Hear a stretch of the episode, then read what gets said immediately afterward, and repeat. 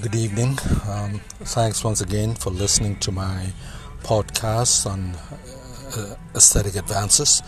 Today, I'd like to share a little bit about um, taking care of the nose when you do a trauma case like an L F one, Le Fort I, where the maxilla is broken.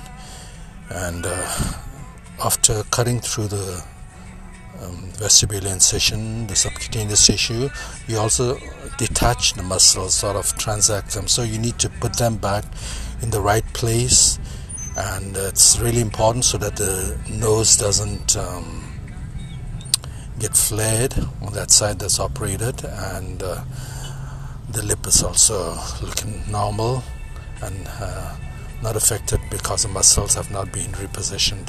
So that's about it. Uh, a few aesthetic uh, nuances in correction of um, trauma of the face. Thank you.